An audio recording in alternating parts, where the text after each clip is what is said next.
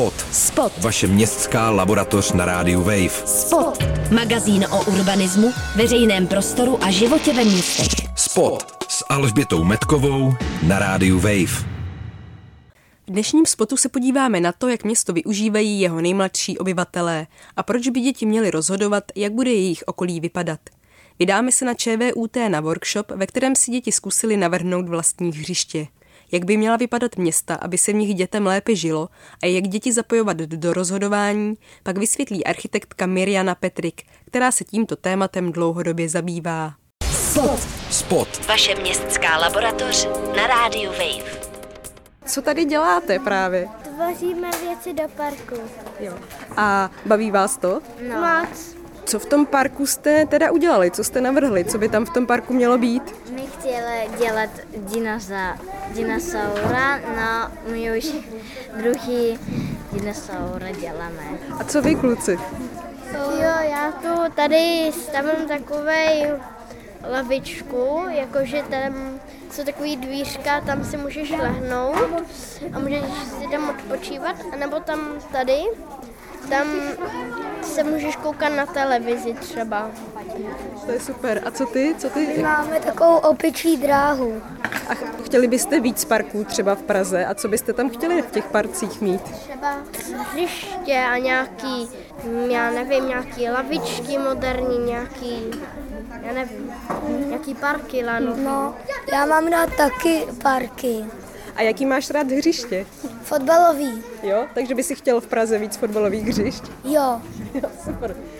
Můžu se tě zeptat, co ty si vymyslel pro, pro tenhle park? Tady je horolezecká stěna a tady, když jsi nahoru, tak jdeš dolů a tady je um, taková, takový kolotoč ve tvaru chobotnice. A tady jsou keře.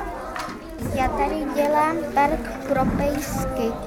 Tady to je kamínkový, tam dám takhle prolejzačku a tady budou ještě takové schůdky.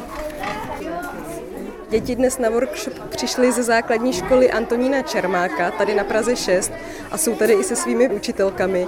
A co to podle vás těm dětem dává, jaký to má jako přínos i z toho pedagogického hlediska, nejenom z toho urbanistického nebo architektonického, co třeba tady pak můžete pozorovat, když, když tady vidíte, jak se děti zapojují. Pro mě je to velmi zajímavý pohled, jednak tady člověk vidí asi, jak by se děti měly učit v podstatě od té představy až k realizaci. Je tady úžasná komunikace se studenty, protože oni v nich mají nějaký svůj vzor, který skutečně chtějí napodobovat. A pak je teda velmi zajímavé vidět eh, některé žáky, kteří ve škole eh, neprospívají nejlépe, eh, tak jak prostě s nadšením a invencí dokážou vymýšlet krásné věci. Opravdu u některých jsem překvapená. Jak vypadá město přátelské k dětem, vysvětluje Mirjana Petrik, spoluzakladatelka stejnojmeného spolku. Spolek Město přátelské k dětem vznikl zhruba kolem roku 2013. A to proto, že v té době já jsem dělala dizertaci na fakultě architektury na téma děti ve městě a snažila jsem se vlastně do městského plánování zahrnout potřeby a ten pohled dětí a mládeže. Eh, začala jsem spolupracovat tenkrát s městskou částí Praha 3 a protože cílem bylo navrhovat pro děti spolu s dětmi a bylo potřeba jít přímo do komunity a to byl jeden z důvodů, proč mimo půdu fakulty byl založený spolek Město přátelské k dětem tak eh, my se eh, zaměřujeme na to fyzické prostředí města, eh, snažíme se do strategického městského plánování přinést i pohled a potřeby dětí a mládeže. Hodně reagujeme na tu situaci dneska, kdy ty děti jsou ve městě řešeny často segregovaně, jsou vlastně odkloněny za ty ploty těch hřišť, anebo vlastně skrze ministerstva ty dotace často putují do města obci právě právě na eh, formální hřiště nebo na formální sportoviště, investuje se hodně do vzdělávání a velmi často zapomínáme na to, že děti to město opravdu užívají jako celek na svých denních cestách do školy, na kroužek za kamarády a je potřeba eh, se podívat na celkové město a na celkovou infrastrukturu městskou z pohledu dětí a mládeže jejich potřeb. To znamená na mobilitu, hodně na dopravu a taky vlastně i na nedostatečný kontakt s přírodou dneska a spoustu dalších dalších věcí. Dá se nějak obecně schrnout, eh, jak by měla vypadat města, která jsou k dětem přátelská, kde se ty děti cítí dobře? Dá se to shrnout velmi jednoduše. Nám se ze zkušenosti eh, jak v Praze, tak z České republiky ukazuje, že aby město bylo přátelské dětem, musí splnit základní dvě podmínky.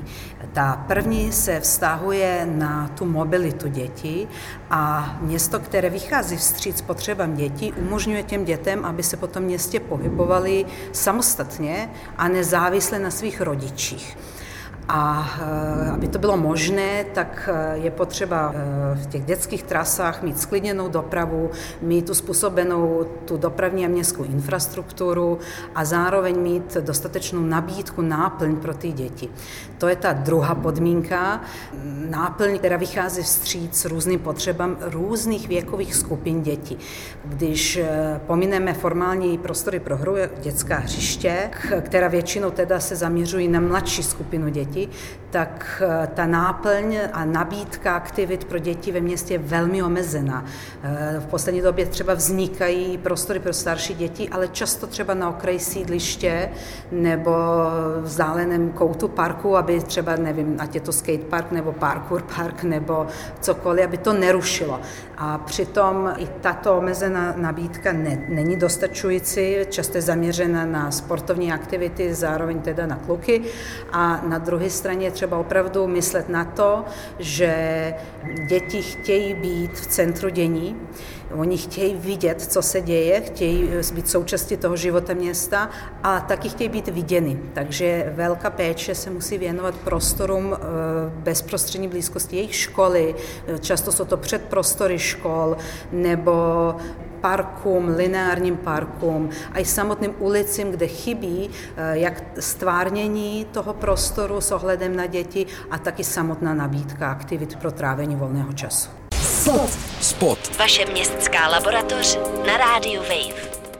Vy, jak jste mluvila o těch eh, hřištích nebo prostorech pro starší děti, já jsem zrovna nedávno četla článek eh, o tom, že na ulicích a na těch sportovištích jsou vždycky víc kluci, ale že to není tím, že by holky nechtěly být venku, ale že pro ně ta nabídka je ještě jako menší, že třeba holky preferují trochu jiné sporty. Tak eh, snažíte se třeba i o nějakou tuhle genderovou participaci nebo upozorňování na to, že to není tak, že by holčičky chtěly jenom jako sedět a doma na zadku, ale že třeba nemá nemají ty prostory, které by chtěli oni, nebo zaměřujete se i na nějaké etnické menšiny, protože ty taky můžou mít odlišné potřeby, nebo respektive můžou mít strach se v tom městě pohybovat? Uh... Je dobře, že zmiňujete vlastně ten genderový pohled. Zhruba kolem 9. 10. věku dětí dochází k tomu, že se ta hra začne odlišovat. A kluci mají tendenci nadále provozovat spíše vlastně fyzickou hru, spo, hodně sport, hodně dál rozšiřují své fyzické dovednosti a holky mnohem více potřebují provozovat tu kognitivní činnost, to znamená pořádně všechno probrat do hloubky, mít místo, kde se můžeme v klidu potkat, sednout, ale zároveň vidět, co se děje kolem nás. A tady ty eh, vlastně už odlišné potřeby eh, dnešní město nereaguje dostatečně. Máme třeba, nevím, hřiště na košikovou a nebo na fotbal, ale málo kdy stvárnění těchto míst reflektuje potřebu holek, které, eh, když přijdou třeba do parku na nějaké místo, tak nejdřív si to místo potřebují osahat, potřebují se dost cítit v bezpečí a trvat trvají, ukazuje se jim, že jim trvá mnohem delší eh, dobu, než se začnou cítit komfortně, než se do nějaké hry zapojí. A v zahraničí už máme velmi dobré příklady těchto míst, kde takové sportovní hřiště není řešené formálně, není oplocené v kleci, ale jsou to často otevřené prostory s více vstupy, s vyvýšenou platformou pro sezení, ležení a taky barevně často reflektuje až někdy přehnaně třeba do fialové barvy probarveného betonu na to, že to hřiště patří všem a, a hodně se snaží zapojovat i ty holky. My hodně pracujeme s městskou zprávou, aby tuto potřebu holek eh, reflektovali. A ptala jste se ještě na ty menšiny. Není to u nás tak, jak opravdu na západě je to dneska hlavní otázka multikulturní reflexe veřejného prostoru a tak dále. A známe náměstí třeba v Kodani Superkilen, které opravdu reaguje na různé kultury, které žijí v, to, v této čtvrtí a byla snaha o to přinést eh, typický hm, prvek tradiční z každé země a zakomponovat ho do námětu. Tak u nás až takhle eh, multikulturní společnost není. Ale například na ty Praze 3, kde jsme pracovali, tak v Dolním Žižkově je velký podíl romské komunity. A tam jsme se snažili uh, pracovat skrze workshopy, protože se ukázalo, že třeba plošným dotazníkem, který probíhal ve všech deseti školách na Praze 3, došlo k menšímu zapojení právě dětí ze škol v Dolním Žižkově. Proto jsme se třeba pak specificky zaměřili na tuto oblast skrze workshopy a byly zjištěny nějaké rozdíly třeba v, v samostatném trávení času venku mezi romskou komunitou dětí. Právě bylo skvělé, že tyto děti mají větší možnost a větší samostatnost od ranějšího věku proti třeba dětem z, z toho horního Žižkova. Jakým způsobem tedy spolupracujete s dětmi, se školami, s, s mladistvími? Jaké jsou ty nejlepší způsoby? Ono se často dělá nějaká participace a skončí právě jenom u nějakého dotazníku. My jsme teďka přímo na fakultě architektury, kde teď probíhá právě workshop s dětmi ze základní školy, kde si sami můžou navrhovat a sestavovat, sestavovat nějaké modely. Tak jaké jsou ty ideální způsoby zapojování dětí? Um, tak ten způsob eh, ovlivní vlastně samotný cíl konkrétního projektu, ten záměr. A většinou je zadavatel projektu na, nebo projektech, na kterých pracujeme, město. A v tom případě eh, my spolupracujeme s dětmi a s mládeží ve spolupráci s, s městem, s oborem školství, skrze vlastně školy školní strukturu se dostáváme k dětem eh, a tímto způsobem třeba plošně se snažíme nazbírat kvantitativní data, buď dotazníkem, workshopy, pak jsou tam různé další metody, které používáme, to je třeba procházky s dětmi nebo samotné mapování toho behaviorálního vzorce chování dětí v prostoru, eh, nebo dopravní situace, když se ráno chodí do školy, odpoledne ze školy a tak dále. To, co vidíme dneska tady na fakultě architektury, tento workshop, dá se říct, že to je participačně vzdělávací workshop, protože eh, dneska se workshopu účastní nejenom děti, ale i studenty eh, architektury druhého ročníku a Oni eh, navzájem spolupracují na takovém eh, fiktivním zadání eh, oživení Flemingova náměstí v Praze 6. Je to workshop ve workshopu. Sloužil vlastně k tomu, aby naši studenti nauky o stavbách druhého ročníku. Od dětí se naučili něco, aby dostali ten dětský pohled na používání, užívání veřejného prostoru a skrze nějakou vlastně analýzu toho prostoru, která probíhala před, předtím venku, získali znalosti o tom, jak ty děti ten prostor v současnosti využívají, co od něho potřebují a teď jsme se překlopili v té druhé části do toho, jaké úpravy v tom prostoru si přejí a jaké aktivity bych tam chtěli provozovat a dostali se teďka spolu s dětmi do té vzdělávací fáze workshopu, kde naopak děti spolu se studenty teďka navrhují drobné úpravy, instantní změny toho veřejného prostoru prostoru. Spot. Spot. Vaše městská laboratoř na rádiu Wave. Vy jste narazila, když jsme se bavili o té infrastruktuře, na to, že by děti se měly pohybovat samostatně po tom městě a bezpečně. Já když si vybavím situaci ráno v Praze před školami, tak to velmi často vypadá tak, že jsou tam desítky a desítky aut, jsou tam zácpy, všude tam kouří ty motory, protože rodiče velmi často dnes děti vozí do školy autem a to i když to mají blízko. Tak jaký je na to pohled vás, architektky, urbanistky? Ta situace eh, hraní eh, dopravy do školy u nás je opravdu zvláštní. V Praze převládá teda ta doprava motorizovaná, že rodiče mají potřebu děti dovíst přímo před vrata školy. Často se setkáváme s tím, že i samotní učitele a ředitele škol to vidí negativně, že jim ta situace vadí, protože stále je velké procento dětí, které do školy chodí pěšky a právě oni jsou pak ohroženi těmi parkujícími, vyparkovávajícími vozidly a tak dále několika školách v Praze se snažíme tuto eh, situaci změnit. Tady té problematice se věnují další neziskovky, zmíním třeba Pražské matky. Eh, někde se to daří, někde se to bohužel nedaří. Je to eh, problematika, která ne, nezáleží jenom na, ty, na tom fyzickém prostředí, které samozřejmě třeba upravit buď vchodným KNDR parkovištěm nebo úpravou toho samotného předprostoru školy a umožnění umožnění vlastně vysazení dětí někde jinde nebo podpoře veřejné dopravy a pak ty samotné trasy těch posledních 200-300 metrů, které děti opravdu můžou dojít pěšky e, bezpečnou trasou, která třeba umožňuje jízdu na koloběžce a tak dále.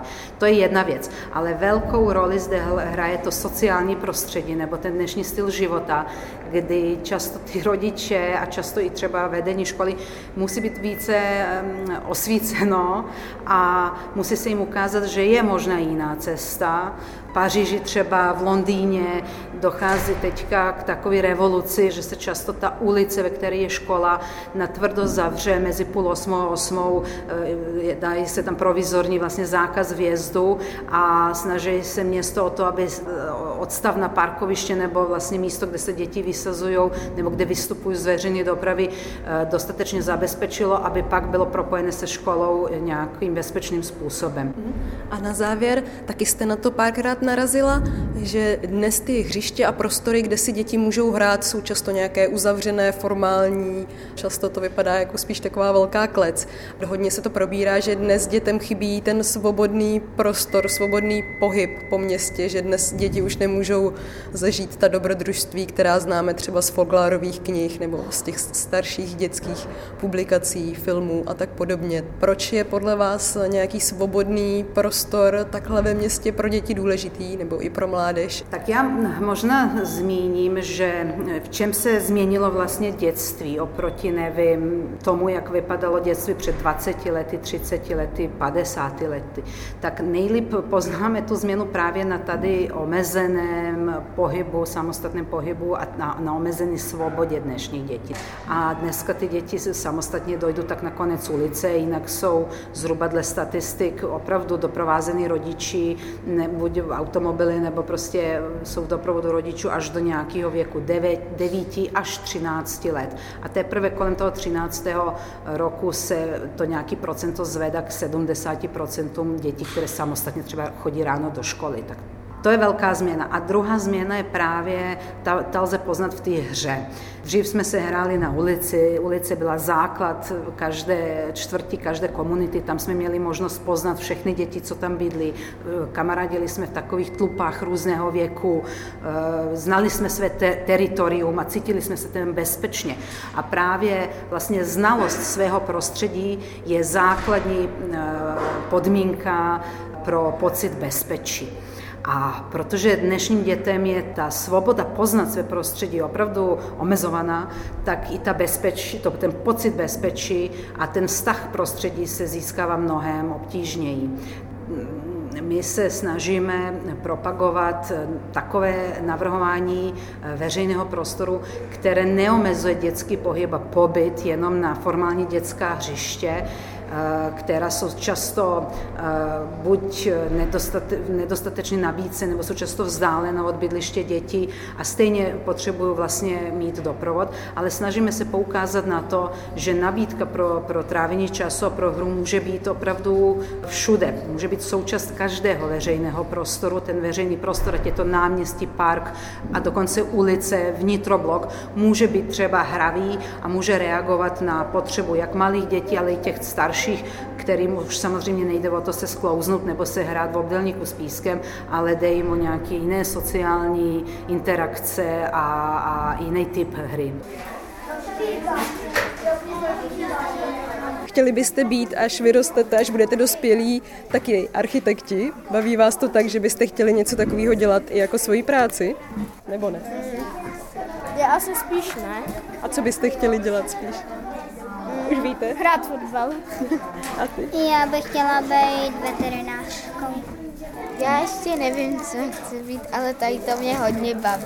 Slyšeli jste rozhovor s architektkou Mirjanou Petrik, spoluzakladatelkou spolku Město přátelské k dětem. Magazín Spot můžete slyšet každý čtvrtek v jednu hodinu, najdete nás na webu wave.cz, podcastu, na audioportále můjrozhlas.cz a na dalších streamovacích platformách. Od mikrofonu Rádia Wave se loučí Alžběta Metková. Spot. Spot. Vaše městská laboratoř na rádiu Wave. Spot. Přihlaste se k odběru podcastu na wave.cz lomeno podcasty a poslouchejte Spot kdykoliv a kdekoliv i offline.